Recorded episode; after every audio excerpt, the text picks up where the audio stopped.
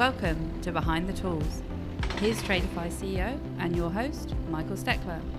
Hi, everyone. Welcome to another episode of Behind the Tools. Uh, delighted this week to have John Szabo, who is at JS Plastering, and he's out in Mildura in uh, Australia, which is in Victoria. I guess the closest city, John, would be probably Adelaide. Is that probably the closest big city? Yeah, it would be. Yeah, yeah Adelaide and um, Melbourne. We're kind of, kind of in the middle of it. It's right in the middle of the two. Mm, yeah, mm. yeah. Cool. Well, look, thanks for joining the show. Great to have you on board. Thank you. And um, I think you're our first, I feel like I'm saying this every week now, but our first plasterer we've had on. Um, so that's good to see. Do you want to oh, maybe uh, talk a little? Maybe, yeah, do you want to maybe start by telling us a little bit about the business? Um, well, JS Plastering um, started, well, officially started in 2014, but before then I used to trade as JB and Sons Plastering. Um, but unfortunately, the B ran off with the son, so I had to do something about the name. oh, hold on. So the, the B was the it was the B and B and their son, and then you. Yeah, so it was yeah. John and Beck plastering pretty much, yeah, and sons because I had um, a few boys with her. Uh, but yeah, so I started re- rebranded as JS Plastering and um, going been going really great since. So um, got a fair bit of work here and there. Um, started off small, still am kind of small, but um, starting to get a little bit bigger now um, as we're looking into bigger pro- projects. We got new staff, so yeah, it's been really good. Great. And and how was that experience? When you say you ran off, was that an amicable break or was that a? Um, not quite. Um, it was a bit of a heartbreaker, but um, in the end, I got over it and realised that it's not the type of person I wanted to be with anyway. yeah, did so, you did you get uh, not to dwell not to dwell on it, but I think it's yeah. um, it's not it's not an uncommon story. I've, I've seen it with yeah. businesses. This sort of happens a lot. They get into business with someone and it doesn't work out for whatever reason. Is there anything you learned from that that you would do differently or not? Um, I've actually learned a fair bit. Like generally, most of the reason behind it all was work. Um, I was working um, just as a employee for a plastering company, and then right. I was doing my cashies and whatnot after hours because like we, we were quite a large size family, so I worked quite a lot. So I've now realised that you know that's not really a good thing to do. So I've cut back on the amount of work I do and try and have more family time, um, especially now in a new relationship and uh, have a stepchild and um, I devote as much time as I can to them. Yeah, cool, great. Yeah. And so, in terms of, um, I think you've got are you four employees right now in your in your company? I got uh, two employees and one subcontractor. Yeah. Um, yeah. So, and with without them, I obviously I'll be run off my feet trying to get jobs done and whatnot. Yeah. Um, yeah. And um, yeah, with Tradify, it's uh, helped organising work, and um, yeah, it's been cool. going great. Good, that's great. Good to hear. And you know, and so can you talk, talk us through maybe going back to that evolution of you know the break and then setting up as JS? How did you how did you grow the business? Did you have a kind of a, a book of people that you already knew and worked with ex customers that you sort of took with you? How did that how did that evolve? So I um, had a bit of a break from plastering altogether. I kind of blamed you know, plastering and a few other things um, for the relationship breakdown. But um, I had an opportunity that arose and um, it made me start up business again. Uh, and that was working for a, a local builder here and uh, start contracting again. So I started doing that, um, rebranded as JS Plastering. Uh, had a couple of guys on at the time, just subcontractors working for me and uh, everything was going smoothly um, until my health ended up going downhill and um, later discovered that I had stage two bowel cancer. Oh God, sorry to hear that. Yeah, so um, I had to shut the business down again and uh, fought the cancer and I had to start again pretty much because uh, you know the guys that I had went elsewhere. Um, contracts I had, they obviously went elsewhere. Uh, so I had to start the business all over again. And um, I started a little bit differently on how I ran things and managed things, sorted out my terms and conditions and whatnot to make sure that I got paid, and just uh, kind of refocused on everything and took everything that I've learned from the past, all my mistakes and all the issues that I had, and pretty much changed it all. Um, so from there, I um, took on, you know, some bigger stuff. I've done some shop fit outs and whatnot to grow to get my name out there. Um, some of me old contractors that I've dealt with in the past, they come yeah. back to me. Uh, so it's all probably from building the, the, the base part of the business, like get my name and um, like I had a good name. Well, I still do have a good name um, in, in, the industry here in Mildura. So I um, kind of worked on that and then just kept building and building and building. Well, look, congratulations, firstly, and that's that's a, and sorry yeah. to hear about the. And I presume you're you're fully in remission now, and yeah, yeah, I've yeah. been in remission. I think I'll be coming up to five years now in January. Oh, good stuff. Yeah, yeah, great. Yeah, that's good to hear. Fantastic. Yeah, yeah, and even beforehand, like um, my old boss, he used to say, "Oh, you know, um, you you'll never make it. You're not a good plasterer." Rah rah.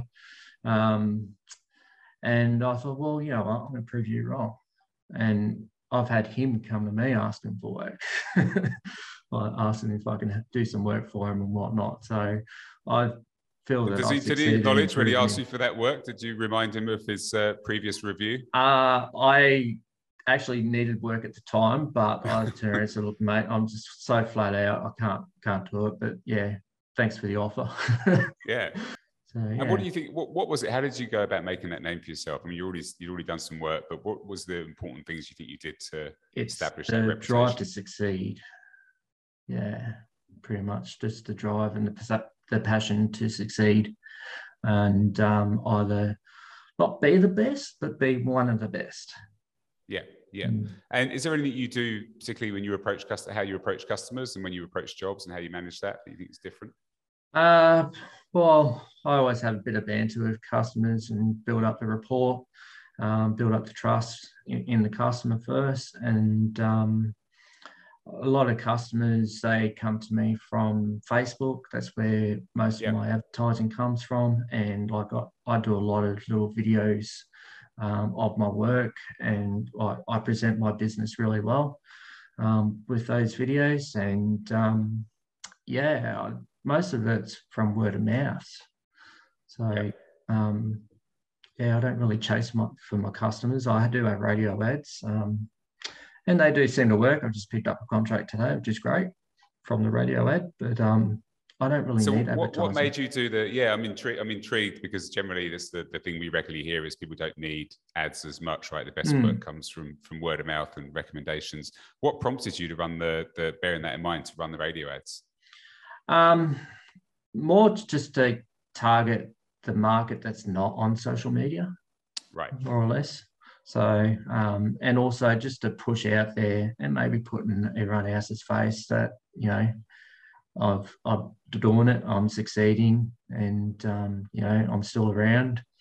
Um, because um, I've had a lot of people that ridicule me and whatnot, because I wasn't the best apprentice. Um, but I ended up bettering myself and um, getting out there and proving to people that you know you're wrong. what? So what? What? Um, talk me through that. When you were an apprentice, is, is I mean, firstly, is that, was that a fair fair reflection of you as an apprentice, or? Yeah, well, as an apprentice, like you know, my first boss was really good. He, um, you know, taught me a lot of things, and uh, he was great. It was just the people I worked with I didn't really like. Right. Um, I was like, I don't know, I was kind of a shy kind of guy. Um, it took a, a, while for me to get out of my shell. Um, so, yeah, I was very conservative, which probably being conservative doesn't help to be a tradesman. um, got to have a little bit of uh, crudeness and uh, a bit of banter in you, which I've picked up in the past. Um, but uh, kind of ignored all that kind of things and just focused on you know doing my trade and um, trying to get somewhere in life. Uh, I ended up leaving my apprenticeship probably in my third year, I think it was. No, second year, just after yeah. my second year before my third year. Um, I applied for the Air Force and um, yeah, ended up having a bit of a bingle in Melbourne my car. So I was stuck in Melbourne for a while, and I ended up liking the place. So I told my boss I quit. A, a, a bit, a bit of a what? Sorry, did you say? A bit of a bingle with a car accident. oh, is that is that? Oh, Yeah. sorry, that's a that's a, that's a Sorry, new one Australian slang. Yeah.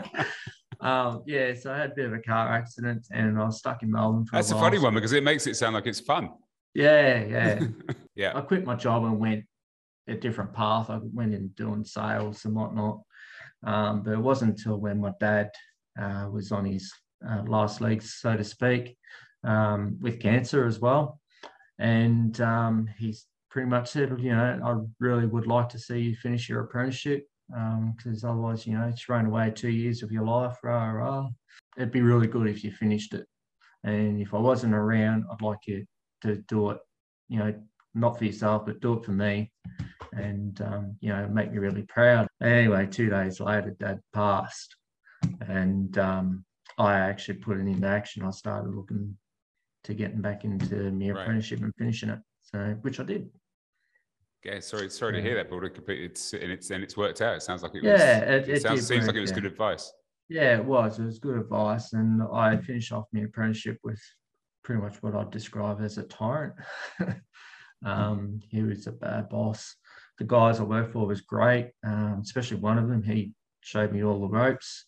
Yeah. And he was much younger than me. And um, yeah, I looked up to him and um, tried to be as good as him. I'm now better because he's no longer doing the trade. And um, yeah, as soon as I the apprenticeship ended, I got out of there. So I wasn't going to stick around. Yeah, I'd like to. i I'd like to touch on that because um, I think it's a, one of the things I've heard on here before and from other people is that you know the way apprentices historically were treated and versus I think there sort of seems to be a newer um, group of people that are treating them differently, partly because of their own experience, right, of being treated Yeah. badly. I think if you've ever had a bad boss at some point early in your career, you tend to reflect, unfortunately, more on the bad ones than the good ones because you sort of Mm. are determined not to become that that type of leader, manager, Yeah, that's exactly someone right. else. H- How's that? Is that has that affected your approach in terms of? It has. Um, I when I first started with this boss, he got me to sand a ceiling with a sanding machine. Never done it my entire life. Had a quick rundown, and he said, "Right," he said, "I want this ceiling done um, by the end of the weekend." Yep, no worries. Done the ceiling, and I trashed it. Like it was destroyed. Yeah. it was bad. Um, I think ever since then he had bad blood for me. Um, he always used to um, put me down. He always used to be um, tough but nasty, tough Right. Yeah. kind of thing. And I always said to my, I said to myself, look, you know, just keep doing it, finish your apprenticeship, do it for dad, get out of there. And then I always said to myself, look, there's no way I'll ever treat my workers or my apprentices the way I was treated, uh, which is I don't. I treat my workers with respect. I treat them to the way I'd like to be spoken to. Yeah. Um, and you know, they're actually being quite loyal and stuck with me. Yeah. Uh, Yeah. So, so yeah, Which is, um, you know, if nothing else, it's a good business reason to be good, good, you know, leaders to people because ultimately, you know, and it's not easy finding good people nowadays. I think in trade. no, well, that's right. And at the end of the day, like you know, as a business owner, you, you're not just a business owner. You're a mentor. You're a coach, and you're a leader. Um, and uh, yeah, if you're none of those things, and um, you just you know a tyrant and you know just a boss, Yeah. uh, your workers won't respect you, and uh, the quality of work that you want them to achieve won't happen because they just don't care. They just won't want to be Yeah. there. And that's how I was. At the end of the day, I felt like, well, I'm busting my nut um, for you. You're getting all the credit, and I'm just getting crapped all over. So, you Yeah, know, what's the point of me being here? yeah. so- yeah. I don't reflect that on my workers. I want my workers to stay here and um, do the job and make the business money and um, be happy. Yeah, good. That's great. It's good to hear. And and when you start when you're in the other business, how did you learn about things like pricing and you know charge out all the all the, the way the business side of it, which you know coming from being an apprentice into a business, where did you pick that stuff up from? It- yeah, the pricing part was pretty hard because it's not something you really learn at school um, or even trade school, even. Um, I asked for some advice off a plasterer once and said, "Oh, you know, don't tell me what you charge, but what should I be right. charging?" And I reckon that plasterer gave me the wrong advice. He gave me really low rates, and I ended up becoming too cheap, right, to to other people. And I used to have other plasterers saying, "Oh, you're too cheap, Johnny. Rah rah. You know, it's unfair that you're charging these prices. You're getting all the work." Um, but you know, how are you making money? And I, I looked at my pricing and whatnot. And I spoke to some other plasterers and, um, you know, just asked, you know, this is what I'm charging. Tell me, am I too cheap or am I in the middle or what? And they actually said, yeah, you're too cheap. You should be charging somewhere around here. And I said, well, I really appreciate the advice. Um, I'll look over my pricing and I'll change it. So I slowly upped it because if I just did it straight away on a big yeah. increase, people walk away and I won't get work. So used to these cheap prices that I was charging. Right. So I slowly upped it and then went from there. Um, but like I said, when I restructured my whole business from JB and Sons to JS, that's when I looked at all my pricing and whatnot and all the mistakes I made in the past. Like I used to price jobs, like so, you know, it was twelve dollars a square meter, and that include cornicing, all the steel angles and yeah, everything. Yeah. Whereas later I learnt that I'm supposed to charge uh, a linear meterage for the um, cornicing and all the steel beads and all that. I'm like, holy crap, I've lost out on so much money. yeah, yeah, yeah. So, um, yeah, it's mostly talking to other people in the industry to, that really helped me to build to where I am now in pricing structure. And I still do ask. I, I, my main supplier, he's a um, you know he's a contractor as well, and I'd say, look, you know, what should I be charging per meter for doing this? Like it's all new to me, and it pretty much tells me. So which is the, um, it's why I mean you hit on a really good point. I think one of the the most common problems is you know unprofitability, where people are hmm. doing mm. they're really really busy and the business goes under, and people sort of go, oh, they were really busy. They had, they had tons of work. Why would they, why did they go under? Um, mm. And it's exactly what you described. It's just not pricing the appropriate rate. Yeah, it's that's hard. right. Then quite hard to get out of that because you've set an expectation with potential yeah. customers about what you charge and and you might actually in some instances get the wrong type of customers right coming to you for work because yeah. they want the cheapest price versus maybe the best best job um, so that's definitely a learning. And how have you approached, you know, have you had any difficult customers? Have you, I've always think of plastering as one of those, there's nothing like a freshly plastered wall. It's amazing. But how do you, do you get difficult customers? Is that something you have to deal with a lot? I've had a few difficult customers in the past. Um, mostly I've had one, the probably the worst one I had, or one of the worst ones, is that um, I'd done a job a couple of years ago and um, I had to plaster this, these walls. And um, I I just went in, I put the board on the walls, finished off the joints, sanded it, corniced it as per normal. And then the customer goes to me and goes, Oh, the walls are wonky. I said, Are they? And he goes, Yeah. He said, oh, I'm not, I'm not paying for wonky walls. I said, Well, I'm a plasterer, not a carpenter. I said, I did explain to you at the start that um, the walls need to be plaster ready and you need to straighten your walls if yeah. that they need to. And you neglected to do that. So, and I put the walls on. So it's not my fault. He goes, Oh, but the walls got to be straight. You plaster, you've got to make sure they're straight. I said, No, I don't. Uh, but yeah, so they ended up getting pretty bad um, to the point that he, he went to threaten legal action and whatnot. And I ended up getting another plaster out there, and he explained it to him as well. And he just in the end, oh, you know what, just take your money and go. um, so I was in the right at the time, but I felt felt like I was done something wrong by the customer. Um, so yeah, there was a there was a bit of a hard one that one. Um, and the only other customer I've ever walked out on before was he wanted me to do something that was against um, standards. He right. wanted, uh, wanted me to fix the ceiling directly underneath a ceiling. So just put screw the plasterboard like straight up onto the ceiling um, with no battens or anything like that. And then, yeah, hopefully it all fixes his problem. And I said to him, I said, mate, I can't do that. I've got to batten it out so I'll go screw battens up and then I'll go fix the plaster on there. Oh, no, no, no, I don't want that. I just want you to put it straight up there. And I said, no, I'm not doing it. he goes, oh, well, what if I just sign a waiver and say, you know, I'll be liable for anything that happens? And I said, so if I, if you sign a, a waiver and I screw that ceiling up and your kids are sitting there watching TV and that ceiling comes down on top of their head and puts them in hospital, you're not going to come after me. Oh, uh, yeah, no, no, you'd be right. You just do it. I said, no, I'm not doing it, mate. Crazy. He goes, oh, well, I'm not going to pay you. I said, well, that's fine. I said, here's an invoice. I'll do an invoice for what we've done so far. You pay me that and we'll call it quits. And if you find someone else that does it your way, so be it. And um, he's like, oh, no, I'm not going to pay. I'm not going to pay. And uh, I said, well, I'm not leaving until you pay. And ended up, he ended up bringing the police. Um, and uh, they come out and I said to him, I thought, this is what it is. I said, I've got regulations and standards I got to follow. He wants me to breach that.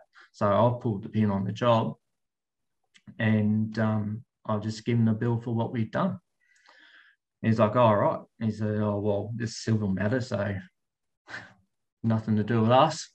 And took off. And he, he actually said to the bloke, said, mate, you should pay the guy. He said, because, um, yeah, he's done what he needs to do. He's yeah, not, yeah, yeah he's yeah. not going to proceed any further and he's within his right to take it to court or whatever if you don't want to pay. So he ended up paying. Eventually, I think it took him about three or four weeks. He ended up paying after I got a lawyer's letter written up. Um, and I think he was probably the worst customer I've ever had. And that was yeah, back so when I first started. Yeah. Yeah. Yeah. So that was way back when I first started out my own. And, uh, yeah, I was I didn't like being intimidated by this person, that I ended up um, going through the proper legal, legal channels and right, which is because I do everything by the book. I won't, I won't uh, take shortcuts. I won't do nothing for no one. So it's either you do it by the book or I don't do it at all. Yeah, yeah. Why, why would you? Why would you want a ceiling coming down on someone's head? Exactly. And, and, is there any way? Do you think in those situations, is there any way you look back on any of those situations? Think there's something you could have seen to sort of spot that, I guess, predict that person was going to potentially be a pain? Yeah, I kind of sometimes when people ask for jobs, um, they uh, kind of di- dictate what they want done and how they want. Right.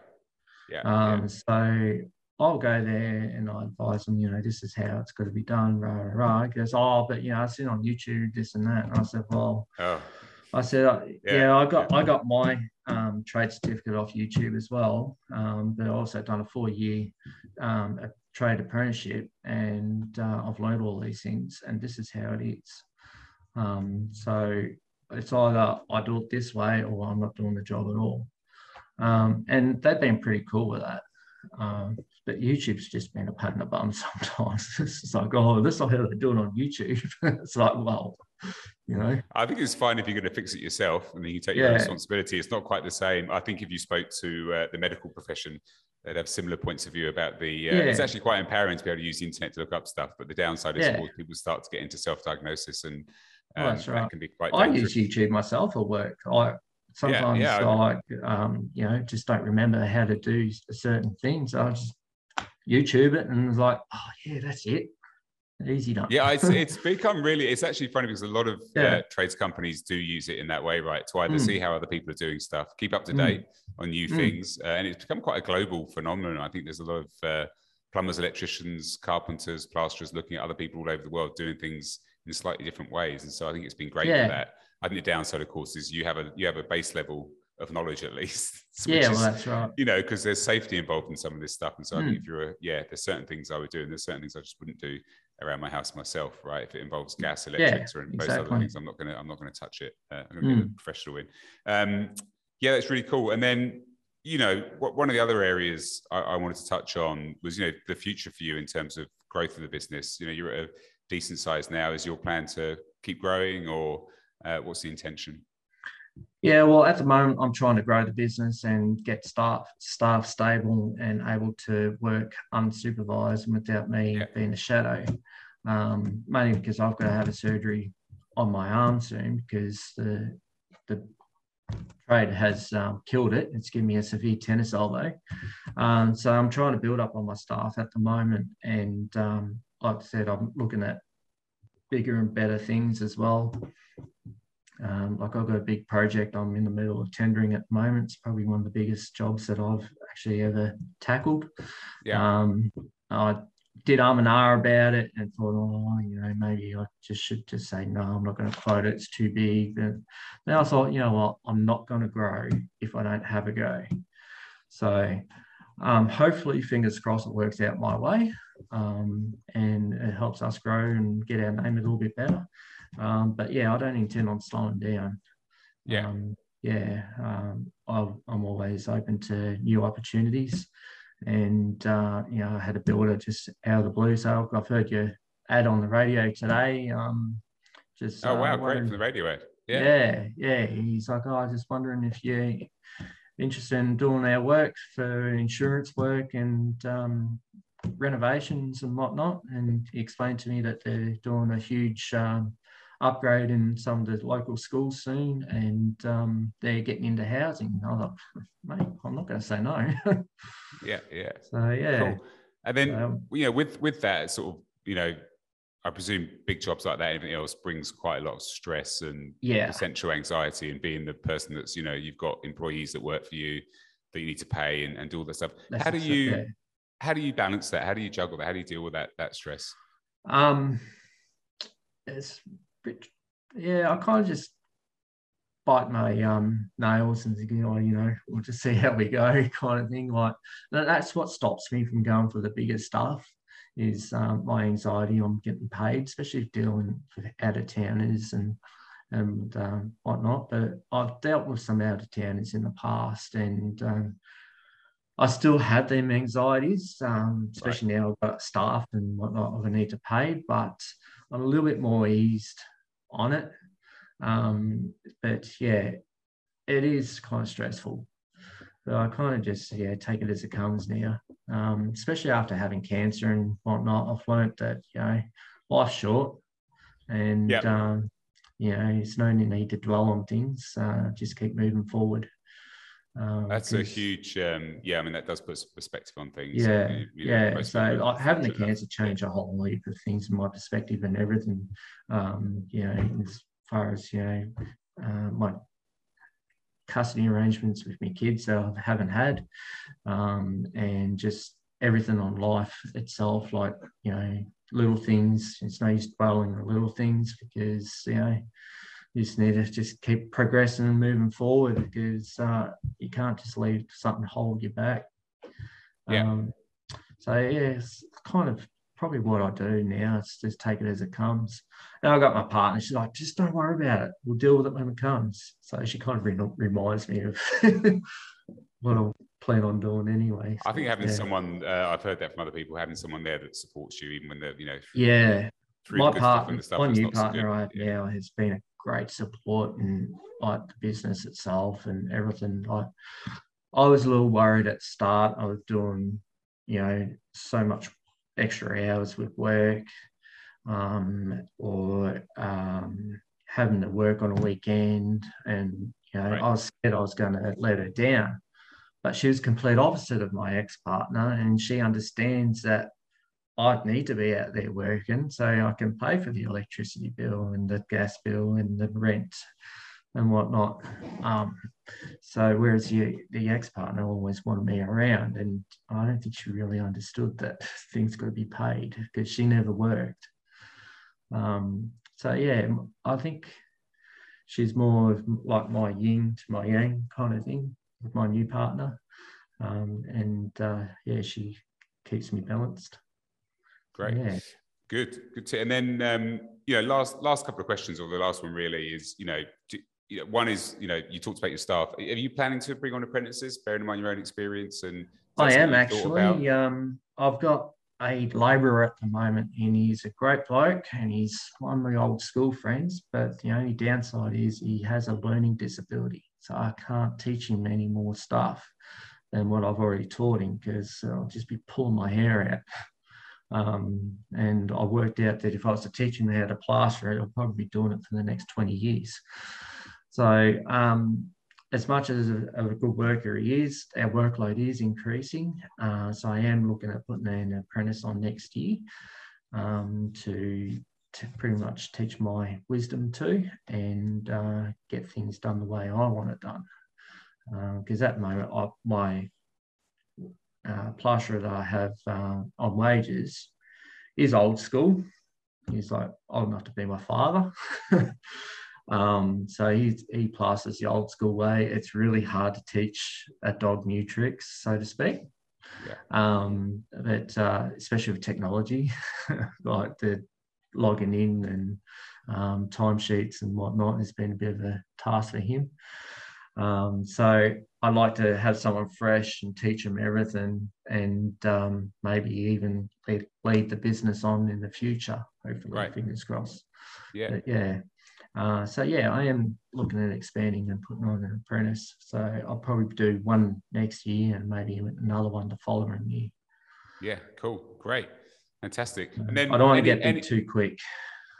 No, I was going to say. I mean, there's that's yeah. always the balance balancing act. So, any any words of advice for anyone else that's sort of listening and maybe going through the same thing, thinking about going out on their own or have just started out on their own? Anything you you look back on that you think would be the most important thing to consider?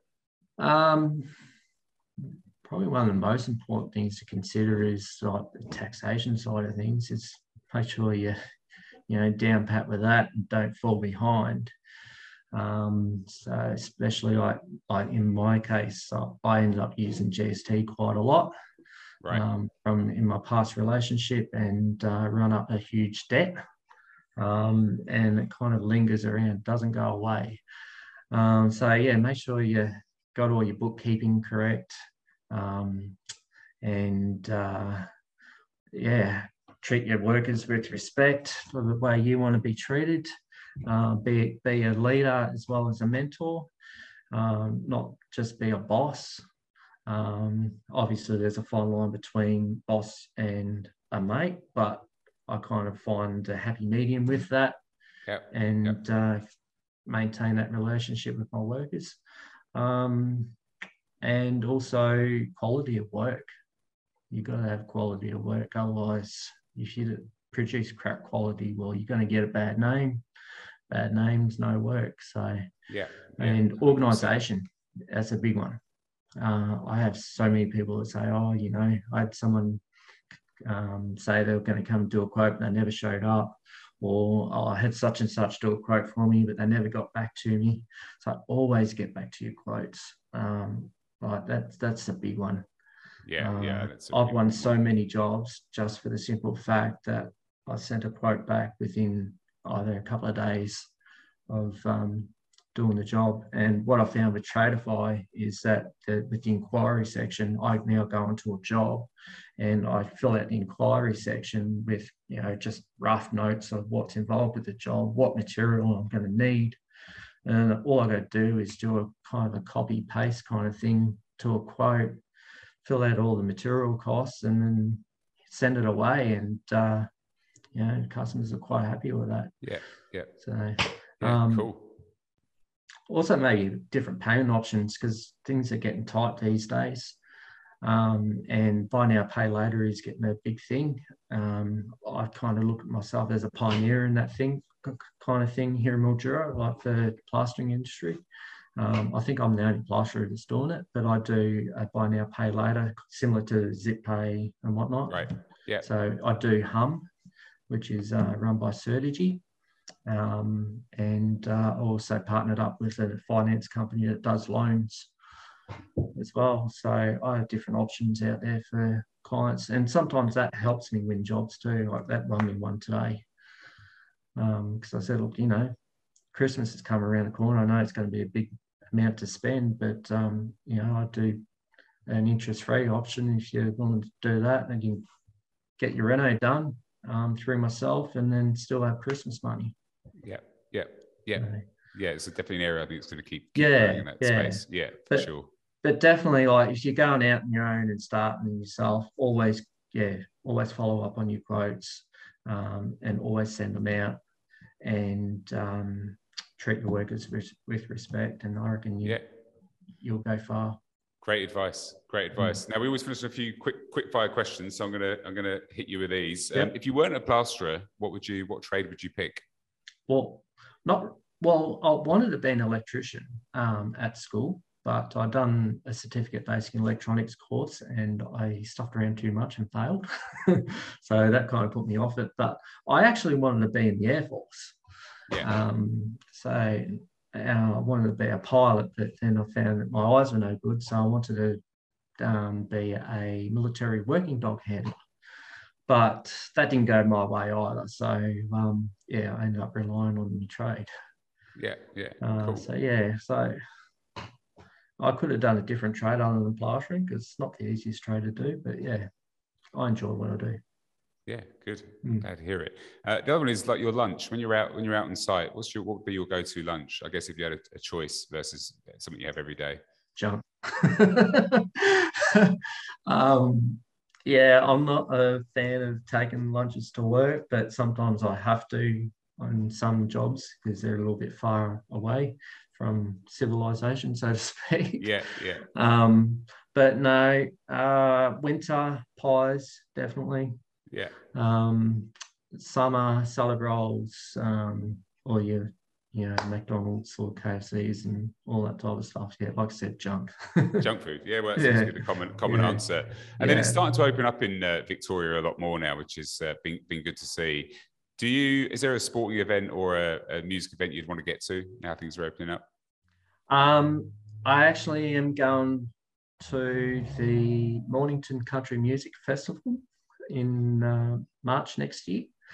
Um, which yeah, I'm kind of looking forward to it, but kind of not. I'm not a country music fan myself, but I've been. Oh, you're not a fan? No, I I've assumed you were when you said that. so my partner, she she loves country music, and um, you know, I support her, and you know what. That's what a whole, whole week, a whole weekend of it. Kind of, yeah. Is that a whole weekend of country music? Oh. Um, it, yeah, it, well, it's a day trip, I think, for the oh, okay. for the festival itself. Um, but yeah, we're gonna make a weekend of it. Nice. Um, but I'm looking forward to holidays, but I don't know where to go